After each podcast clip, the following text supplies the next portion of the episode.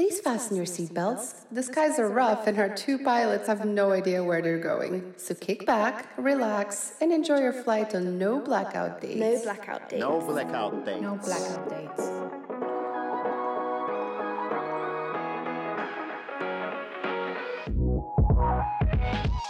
I've done trips where I've gone from home in California to Iceland for 10 days, to Greenland for 15 days, to India for 30 days, where you're bringing like dry suits and wet suits and water housings and this and that, and then you're going climbing in India and you're bringing ropes. That's kind of the beauty. What's up, everybody? Welcome back to another week of No Blackout Dates. My name's Tim, And I'm Evan.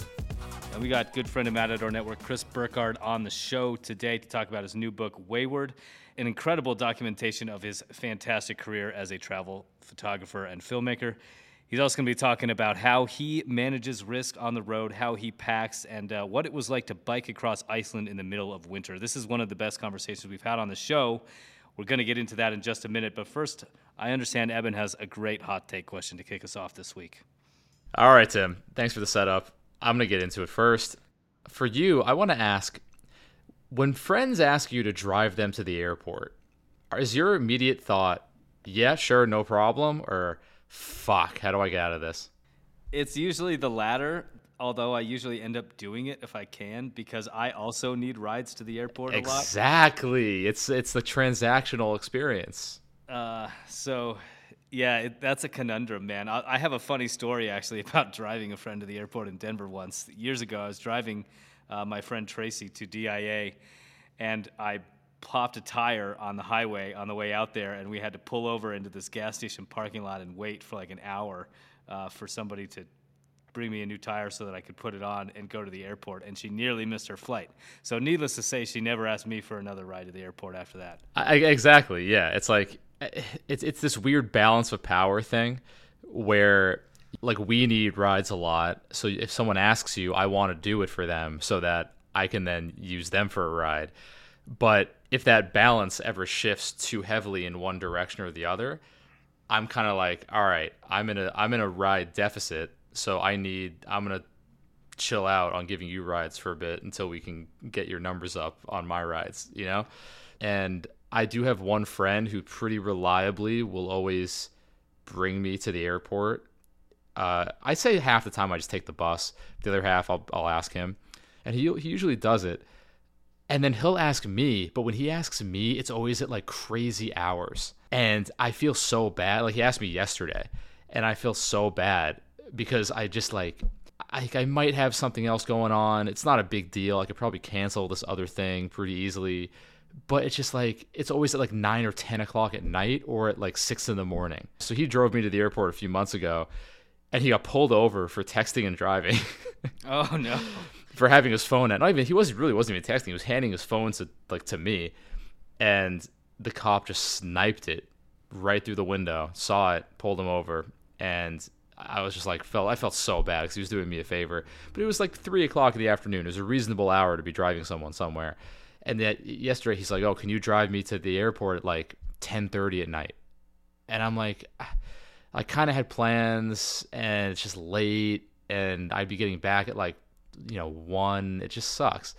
So, am I still obligated to do it, or does my obligation is it somewhat lessened because he's asking me to do it at a inconvenient time? I don't know. Yeah, I don't know. That's a tough one because, you know, if you say no enough times, he's going to start saying no to you. So, like, you want to keep that relationship healthy, your airport ride. I know. I know. No, it's tough. All right. Well, I guess that kind of answers that one. It's a tough balance. Next question. We discussed this a little bit in the interview, but I want to dive into it a little bit more deeply. Is it good for professions like photography that so many people can access it now?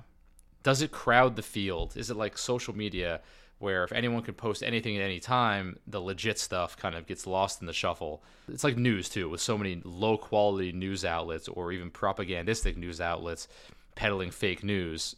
Real news gets harder to identify. Uh, yeah, I mean, I don't know if I'd say it's a bad thing. I think it's better for equal access and stuff like that. I do think that it burns people out faster. Um, like, I think that you know, Instagram, particularly as somebody who you know works in travel, I don't really always want to see travel photos on Instagram all the time. You know, because I, I don't know. It's just I think that the fact that everything is so inundated now because of social media burns people out faster on things that they otherwise would probably willingly consume for a long time. That said, I think it is better for equal access uh, for everybody to be able to post a photo and potentially have it viewed.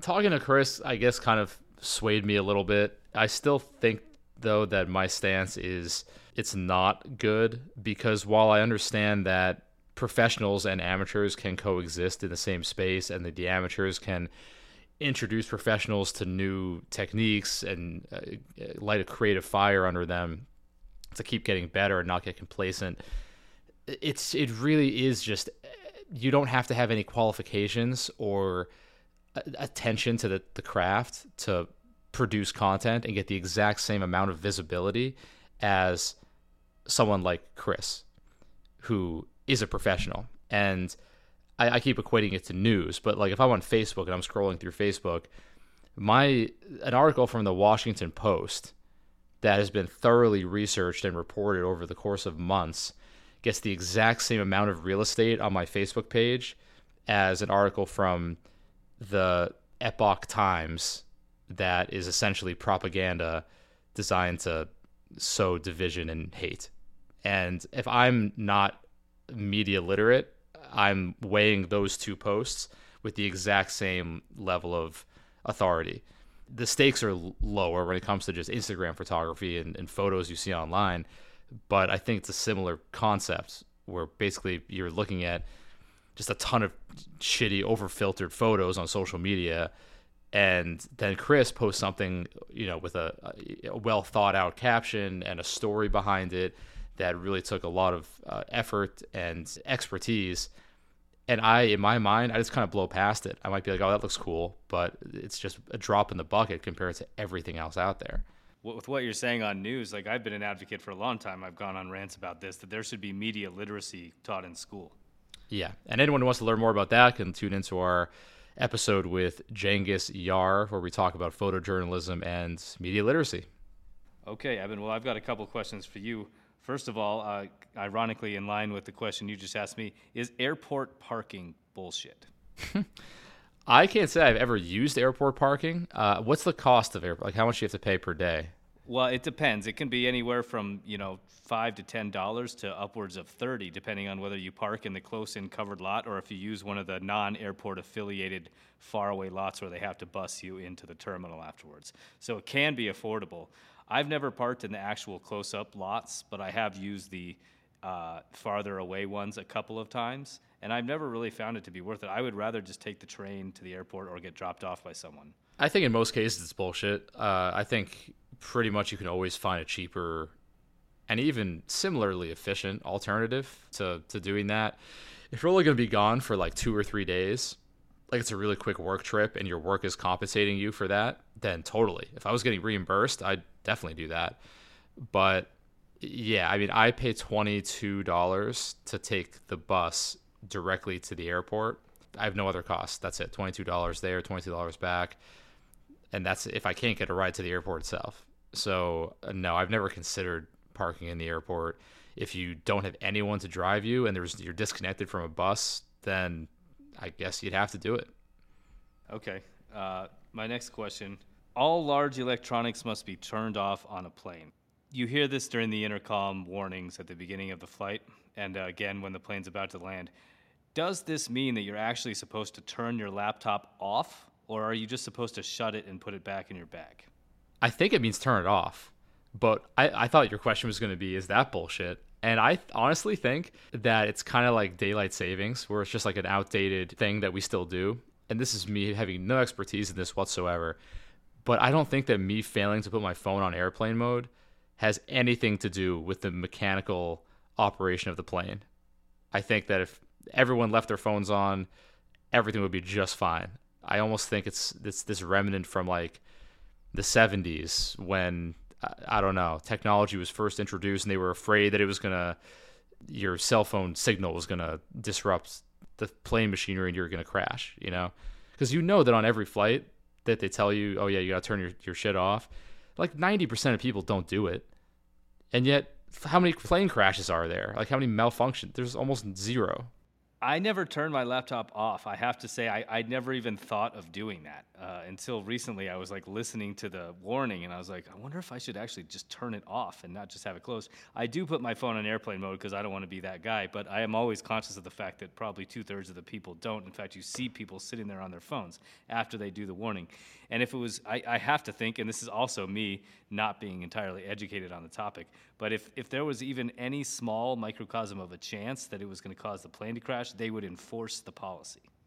Exactly. Yeah, no one's coming. I mean, that'd be tough to enforce, but yeah. yeah. they don't seem to really care. Like I pretty blatantly, I'll always put on airplane mode, but I probably take a little longer than I should to do it. But I don't use my laptop ever on an airplane, so I don't have an answer for you on the the shutting versus turning it off.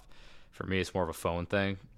All right. Well, we'll have to research that and get back on a, on a future episode about it. But with that, uh, we will get into our interview with Chris, and we'll see you on the other side.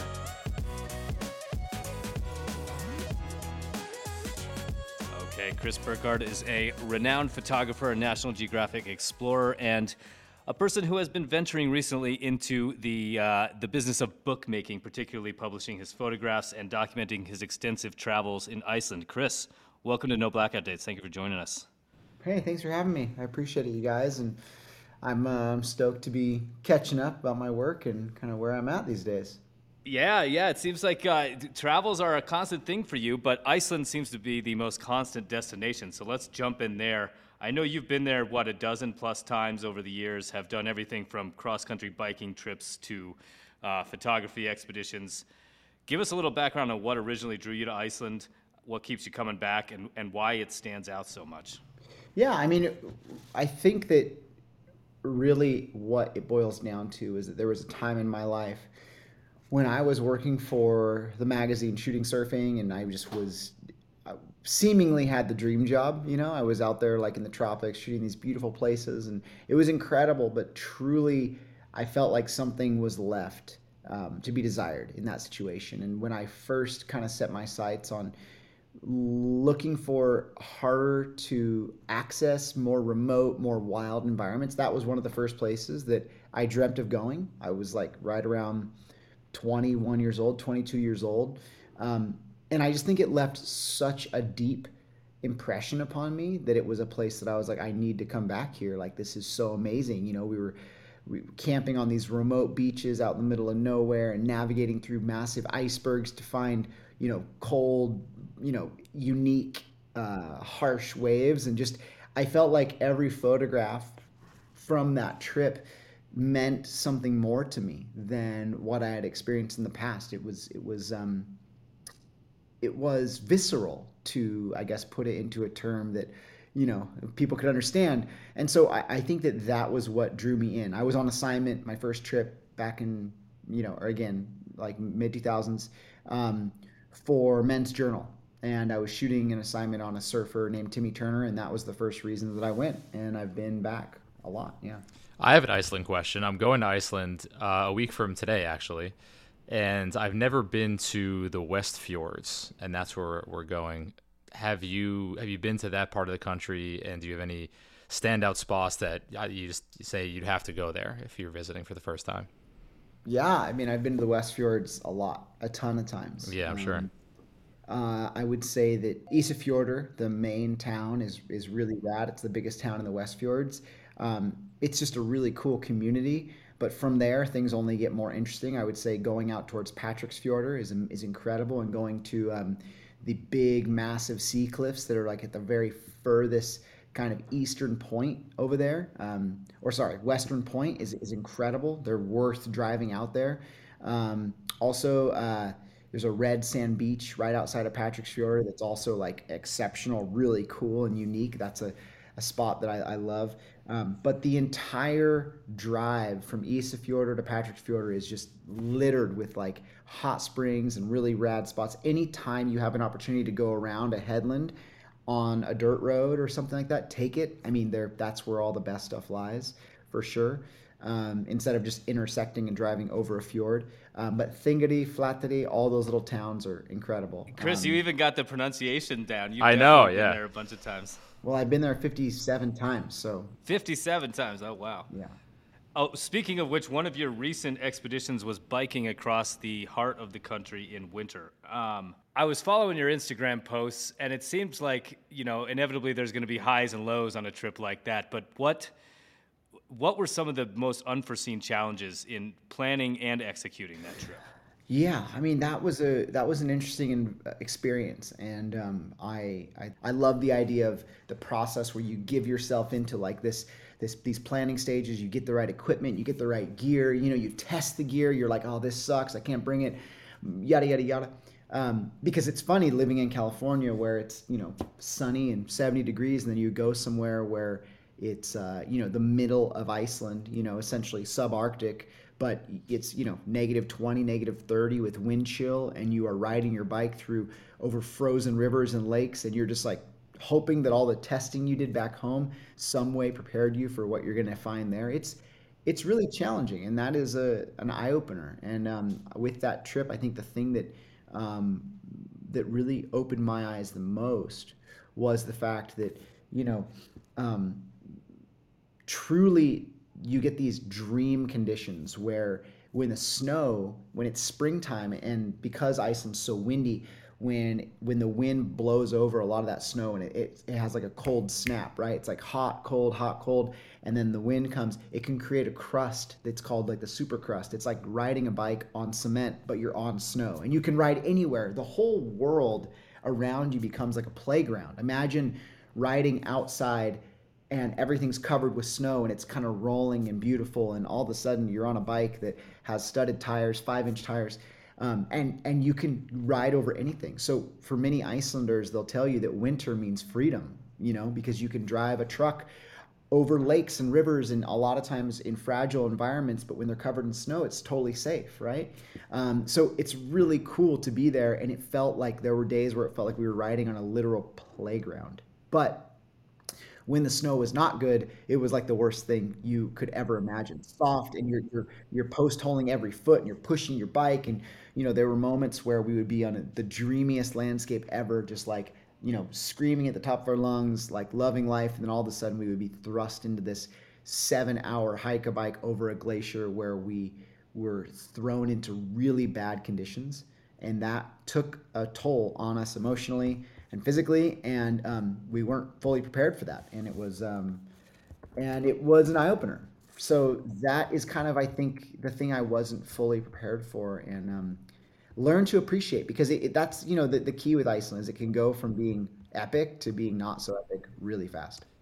As you just kind of exemplified, working as a travel photographer comes with a whole different set of uh, challenges and considerations than being a different kind of photographer.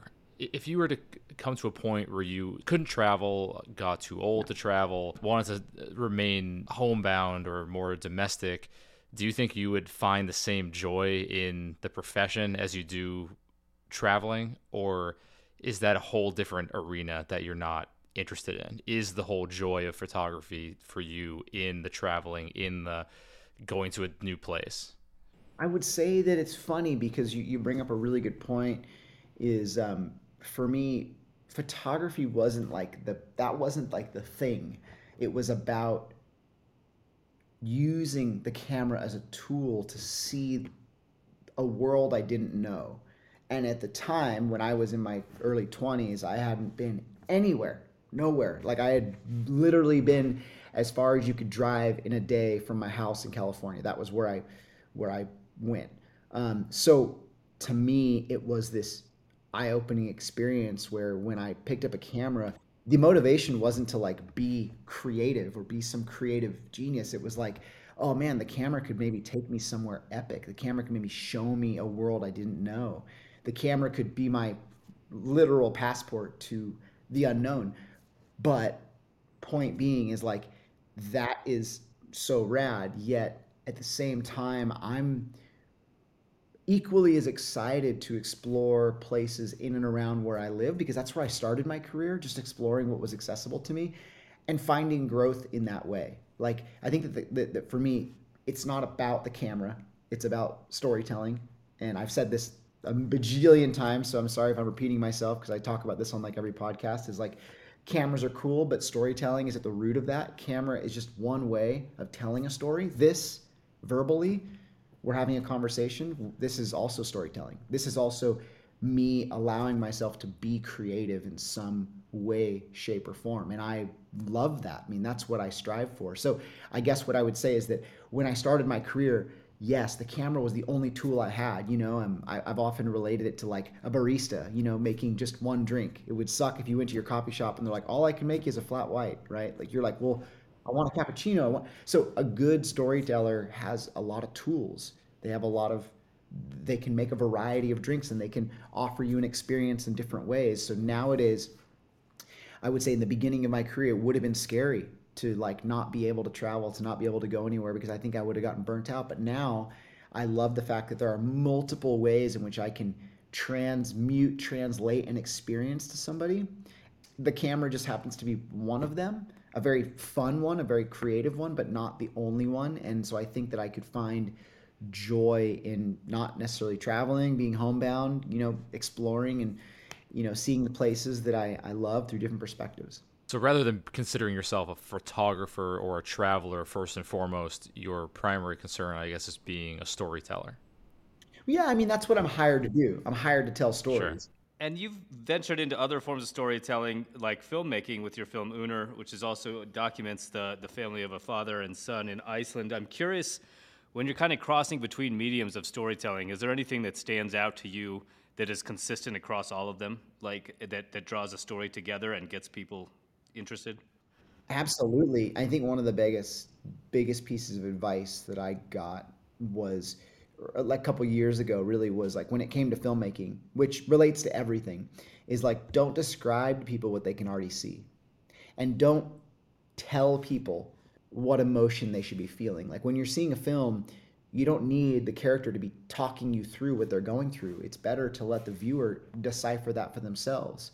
A great actor or a great, you know, subject docu you know, if you're shooting a documentary, will thrust you into that experience and allow the viewer to be a part of that just by how vulnerable they are, right? So I feel like allowing someone to give you their personal kind of um, you know, if I'm shooting a documentary and I'm doing an interview, I, I want somebody to kind of like tell me what they felt and what they saw and what they the emotions they were going through rather than to describe step by step what happened right?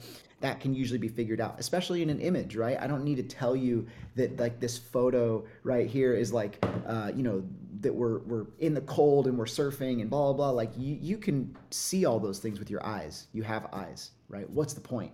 The goal should be for me to help the viewer understand what I felt shooting that or what the subject felt being there. That is how we create a more visceral connection to the image, right? That's the important thing. That's where show don't tell. That's it's similar yeah. with writing. You know, that's that was one of the first things I remember learning. You know, in school yeah. as a writer is show don't tell. If if you can't describe, if you can't trust the reader to pull out what you're trying to say, then it's not a good story. Right. Yeah. And then what happens is you end up over describing things and you end up taking two hours to describe what you could have said in five minutes, right? As far as photography goes and accessing photography, the, the field, kind of like the travel industry in general, is more accessible to everyday people more than ever before, thanks to the social media and influencing and people with an iPhone can you know be, make money as a photographer now. Is that do you think good or bad? Does it give people the ability to access a space that was previously unavailable to them, or does it kind of dilute a space with a lot of work, both good and bad, and so the quality, the average quality, just kind of naturally diminishes? Um, you know, I think if anything, there's a lot of noise in the world right now. Let's let's be honest. There's a lot of noise happening. I can see kind of what your your thoughts are and the fact that like it can dilute some of the really good stuff if everybody's putting content out there and ever you know, but at the same time, I feel like all that does is lights a fire under my ass to like create something more interesting, more unique, to be more creative, right? Because now everybody has the ability to tell a story. How great is that?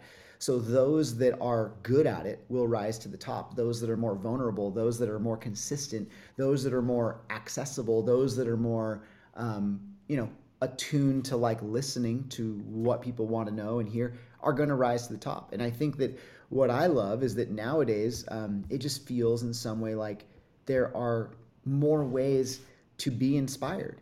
Um, I love the fact that like people realize that in the palm of their hand, they've got a way to you know connect to people and translate an experience and i've absolutely benefited from it. There are times where i'm like holy cow people are pushing the envelope like you know like my work feels outdated yada yada. I go through those emotions too. But at the same time i'm constantly reminded that like the point of this this experiment this experience is to do the very best you can and to create the coolest story that you can in terms of what it is we're telling people you know um, and so I feel like I'm constantly um, kept to a standard, right? And that's been helpful. I, I personally love it. You know, I'm not like one where I'm like, oh man, I wish everybody would like, you know, stop sharing photos and stories. Like I, I think the world needs more of that. The world needs more honesty and more relatable stories. And I think that right now what we're doing, this is a podcast. What how different is this than like sitting around a campfire talking, right? Like we used to for mm-hmm. thousands of years. Communication. Conversation yeah, conversation, communications, the core of what the world needs the most. Like I think that this is this is an answer to a lot of the world's problems is long form communication where we're listening and we're engaging and we're we're talking about things like that to me is I what I hope I see more of because I think a lot of the short term communication is and just like the banter back and forth. I don't think that that benefits a ton of people. Um, I think that the hope for me is that that leads to more immersive experiences. We're going to take a short break from the interview for a word from our partners at Matador Network. Are you a travel writer, filmmaker, or an influencer who loves to travel the world for free? Check out creators.matadornetwork.com and explore one of our many press trips. Sign up for free. That's creators.matadornetwork.com. Happy travels. And now back to the interview it seems to me like in a lot of these fields with creating and storytelling, there's something to be said for longevity uh, and for people that, that, that ride out the wave of whatever might be trendy or big at the moment and continue to build their career. It's the same in, in, in everything from music to writing to photography. Uh, I remember there's a quote from I think Gary Vaynerchuk said that you know I created a million pieces of content before anybody gave a shit about one of them. I'm curious, what are your thoughts on longevity, and, and at what point do you feel like you had, you know, a solid career going? Yeah, I, I would agree with what he's saying. You know, um, I think he really likes to hear himself talk, which is interesting. Yeah. Um, and I think you have to take that with a grain of salt sometimes. Like people that really love to hear themselves speak, um, it, it can, sometimes it's a little bit of a red flag for me personally. But at the same time, yeah, fully agree with him. That's a great way of looking at it. Like, I think that those who create will create, right? That's just a part of the process. Like I I would I would be, you know, nervous for anybody to look at my archives of work and be like, "Oh man, Chris has like shot a lot of terrible photos. I have shot so many bad photos. In fact, so so many that you you could never fully comprehend how many." And I I I love that though. I mean, that's the process or that's the part of my experience that I feel like has set me apart is the willingness and ability to fail, like really big, and like take chances and risks. And with my business, I've taken so many risks. With my personal career, I've taken so many risks. With expeditions, I've taken a lot of risks. Risk comes with the knowledge uh, and the experience of knowing to what point you can push it, to what line you can push it. It's a risk to make a book and self-publish it, right? I've done that a couple times. I've also worked with big publishers and but paying the 15, 20, 30 grand to make a book and then put it out in the world with the hope that somebody's going to care about it or buy it, like that's a risk. That's a financial risk. Um, going on an expedition to the ends of the earth to hope that you're going to find I don't know, a wave or a this or a that, that's a terrifying risk. But after you do it enough times and you take slow and incremental risks, um, you start to find success. You realize that, okay, I'm comfortable doing that. And I think that, you know, to kind of get back to your point, like to me, when we put work out there in the world that is scary, that, that hasn't been vetted, that we're not sure of, like we're taking those risks slowly but surely. And I think that that's a big part of it is just knowing that at a certain point you need to be validated in what you're doing, you need to be validated in your work, and you need to feel the confidence to put it out there.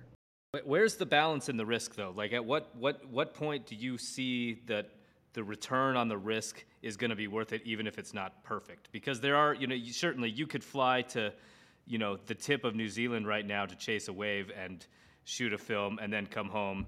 You could also put $100,000 down on a project, uh, not knowing what's going to happen. But where is that? Where, where do you find the medium of, okay, I'm comfortable doing this risk? It's an excellent question. I mean, this is, this is the good stuff, right? And there's no recipe for that. There's no, there's no way to like analyze that or put it into an arithmetic and be like, well, I, I, I invest this much time and I have this much return and yada, yada, yada.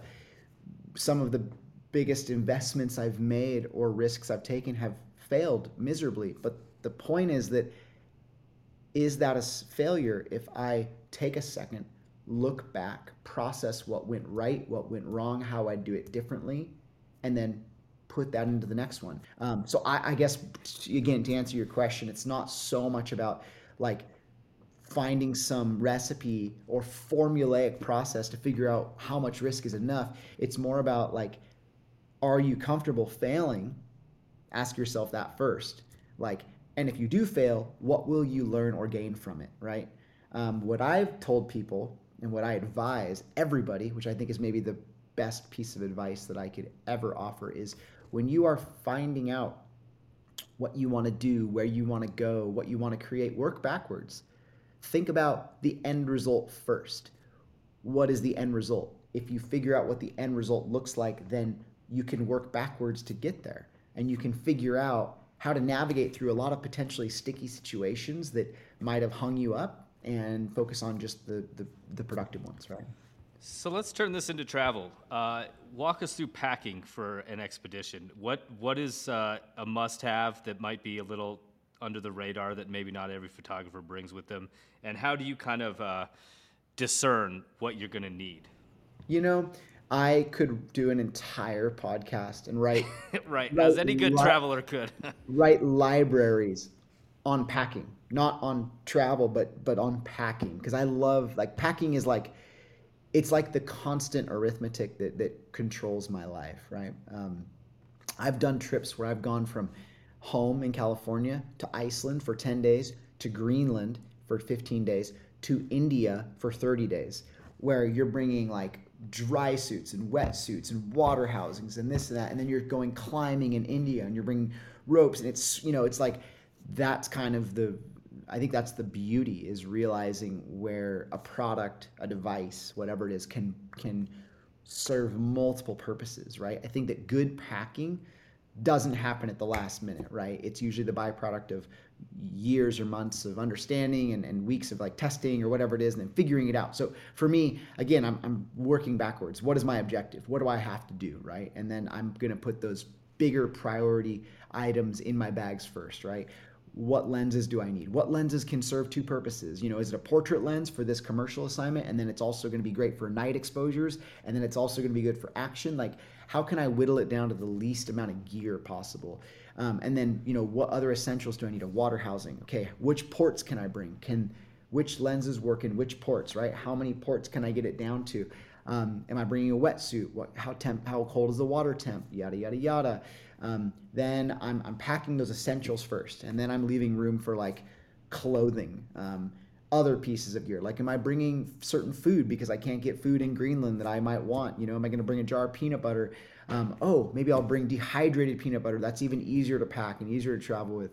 Um, am I bringing, you know, what clothing? That's always the biggest crux is the clothing, right? Because how many layers of gear can I bring that will double as multiple things? I'm not a big fan of being like, oh, I've got my my shoes for the plane that I'm going to use for this one, you know, six hour journey, and then I'm never going to use them again. They're just going to take up space. So I'll, you know, when it comes to traveling and traveling well, certain sacrifices have to be made. Some of those sacrifices are in terms of comfort. Some of those sacrifices are in terms of like, you know, you you get on the plane with the items that you could not live without. That's like my first rule of thumb. Like if you if you need those winterproof boots in Norway or Iceland and you know that the moment you get there you're not going to be able to get them, you better wear them on the plane. I don't know I don't know how un un you know happy that's going to make you, but it's just a part of the experience, right? So I look at the essentials and I try to pack those first, and I try to think about what can I get onto the plane first. What do I mind losing? Because whatever you put into those check bags, you could potentially lose. The losing gear thing is interesting to me because, uh, especially as a photographer or filmmaker, I mean, you're so dependent on your gear to do your job and if you it's not just me traveling with clothes and if i have to go without some clothes it's fine. You know if you lose anything like you could be just fucked. So Dude, oh, and totally. And yeah so you have to decide. I look at that too. I'm like okay great, if i'm packing a drone in my bag i will want to make sure that in reykjavik is there a, a drone store? I could buy more batteries or i could rent a drone or you know what i mean? Like things like that will come into play. So i'll be like okay well am i going somewhere where there's an outdoor gear store where i could buy or grab whatever I need that I might have lost, right? Which again is not ideal. It sucks, but that's the cost of doing business, right? You can't be like, "Oh my gosh, I'm so sorry, client. Like, you know, my my hiking boots didn't make it and all I have are my Vans that I wore on the plane, so I can't do the shoot." Doesn't work like that. That's a great way to to not have a career.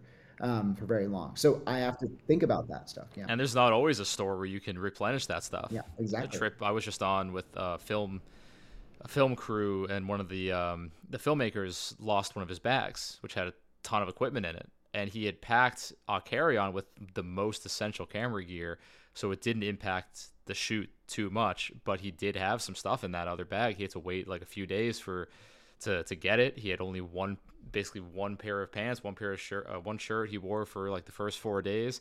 There was where we were. There was really nowhere he could go shopping. So he was just kind of at the mercy of the uh, the baggage people for a few days, and luckily we were able to, to be productive for a few days before he got his stuff. But I always wondered that's must be so tough, you know, for me as a writer, just as a traveler. It's it's not that's not a big deal, but for him, for you guys, it's like that's make or break for the whole the whole project. Yeah, it's it's interesting. Um, you know, for me too, I like to consider my flight times. And if I'm like, okay, if I'm going to arrive there, is it safer for me to arrive a day early so that I have an extra day for gear to arrive just in case?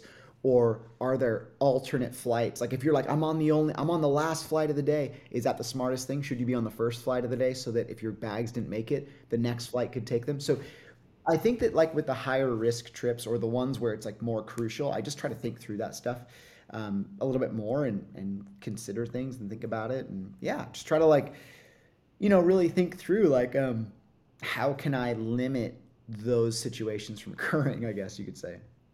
As we kind of wind down here, I think one thing that is often probably, I won't say misunderstood, but not presented to the consumer of a lot of media projects is you know, you see the person out on the trip doing the trip in a video or, or a photo log or whatever it is, but you, there's never really any uh, info on on what went on behind the scenes. Like when you're planning an expedition for a sponsor, like say you're going on a Nat Geo shoot or something like that, how much of the itinerary do you have a say over versus how much is like the sponsor being like, I want this shot, this shot, and this shot, and if it doesn't happen, I'm not paying. I think it all depends, right? If you're being hired to shoot a commercial assignment, usually a company or a brand is coming to you with a shot list and this is what they want you to create and they want to work with you because you can create that right? So if a client's coming to me yeah they usually have a shot list. They have specifics they need. That's great. Um, obviously there is a collaborative effort to figure out a lot of times where we're going to go what angles we're going to shoot what perspectives this and that. But um, i'm oftentimes fulfilling their needs and desires. Now there are also assignments that come to mind where like a pro a client just needs to promote X or needs to promote Y. They need to shoot this thing, and they might be coming to me for for more creative control. Like, hey, we need a location, we need talent, we need this, we need that, and so I am then putting on my production hat um, and trying to figure out a lot of those logistics for them. Okay, well, what time frame? Like the first question I'll ask somebody is like, great, awesome, that all makes sense. When do you want to shoot this? Because when they want to shoot this will will greatly determine where we could go right? Or are there limitations? Do they need to shoot this in the American West? and they need to shoot this stateside, like Europe, wherever? Um, if they're like, well, we need to shoot this in, you know, in the middle of January, well, I'm like, well, but we can't have snow. Okay, so that's like South America or that's somewhere else. So um, I think that there's always ways to look at things, and, and usually there's always some give and take. My favorite assignments are the ones where um, there is a lot of collaboration, and I'm bringing you know a lot of my expertise to the table. But I but I really feel like people come to me for that expertise in some way. You know, like they they know that I thrive in these environments. Um, and I think that's benefited me is kind of being a specialist in certain environments and or areas and or um, and or in, in certain styles of photography, I guess you could say. Cool. I have one question before we close out. What is the one thing that you see people doing on Instagram with their photos that you absolutely hate? Is it oversaturation? Is it certain filters that people think look good but actually look really fake and terrible? What's the one thing that you just can't stand to see people do in their otherwise fine photos? Hmm. I mean, I think that if anything, I just I've become pretty unattached to that. Like, who gives a shit what people are doing with their photos? Right. It doesn't matter to me because I don't because I'm not being subjected to look at it. I'm choosing to look at it, right? If you're choosing to follow somebody that you really don't enjoy their work, why are you doing that? Is it just performative? That seems kind of weird. So I think for me, it's like I surround myself with things that inspire me, and nowadays, I feel less and less um, like in need of being inspired by images. I, I try to look at you know architecture and typography and design and films and whatnot to to be inspired. Um, my my you know things that are close to me, things that I don't need to like look at pictures all the time. That's great, and I look at pictures all day. Sometimes I feel overwhelmed by looking at photographs. The thing that I think bothers me the most is when someone goes out there. They spend all this time, all this money. They've gone to the ends of the earth. They've had this amazing, life changing experience, and then they share a photograph, and all they tell me is, the mountains are calling and I must go. Like that is a disservice to them and everybody else because you had this meaningful experience. Now tell me what it was like. Yeah. You know, that's that's important. It's it's ripping off John Muir So quotes. it's a caption thing. It's not in the filters. It's in the captions. That's that's where you can mess it the, up. the, the caption or the voiceover or the whatever you have. You know, like I, I can already see so much in the image. I just want to know what else is out there. I guess. Take me back. Live, laugh, love. Exactly. All right, you, and you have a new book coming out. Give us a lowdown on that and where and when we can find it. Um, I have a book out. It's called Wayward. Um, I don't have a copy here on my desk, but it's called Wayward, and, and it's essentially, um, you know, in a nutshell, it's basically my experiences um, over the last decade shooting surfing and or other assignments or just you know documenting the world around me from from my words right so i've created been lucky enough to create like six or seven books. Um, a lot of those have been in collaboration with very talented writers journalists what have you.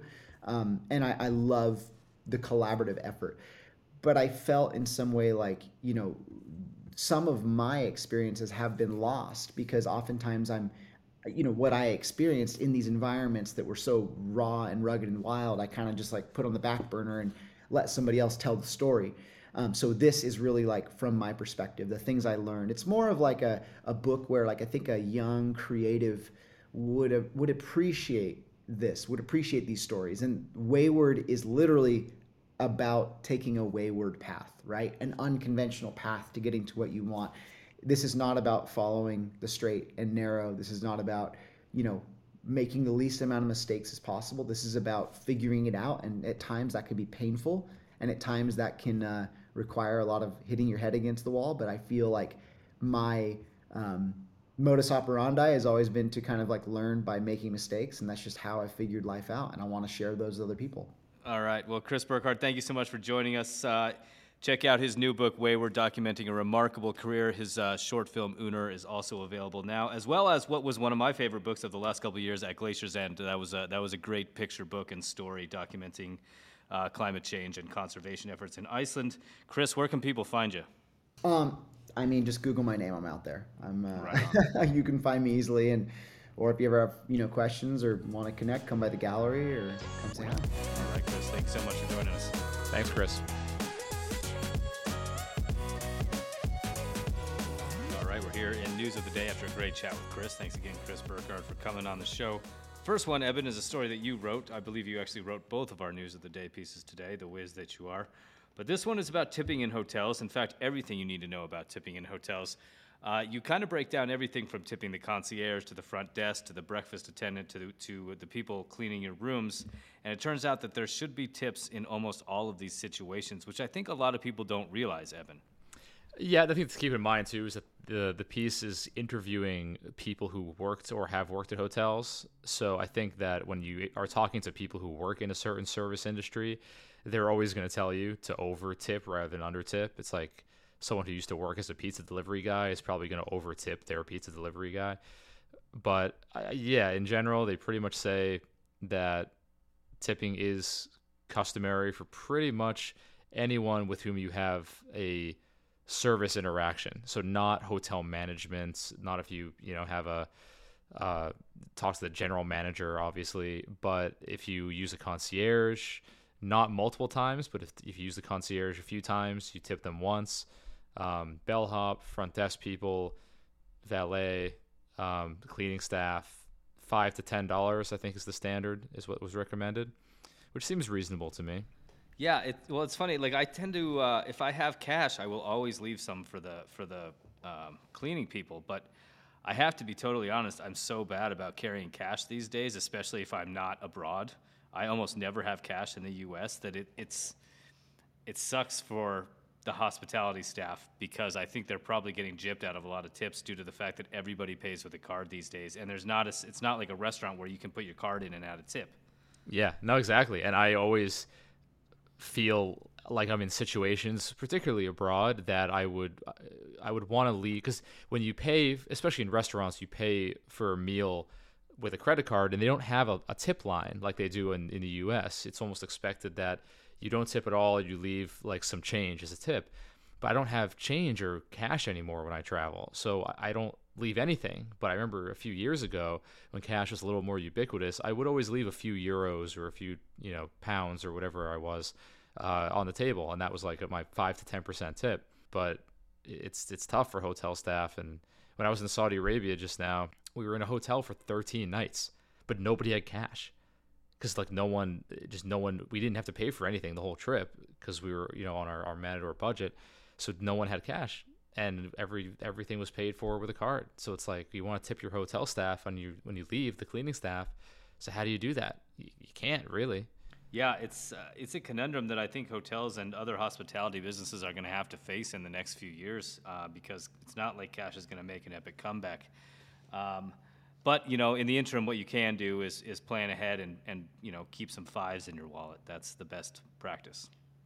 Yes, and one girl did go to an ATM and kind of took the hit and got a bunch of Saudi money out and gave like five or five to ten like Saudi dollars to everybody and I misplaced one of my Saudi notes, and now I now have one still with me, a Saudi five five rial note, which is probably worth like thirty six cents.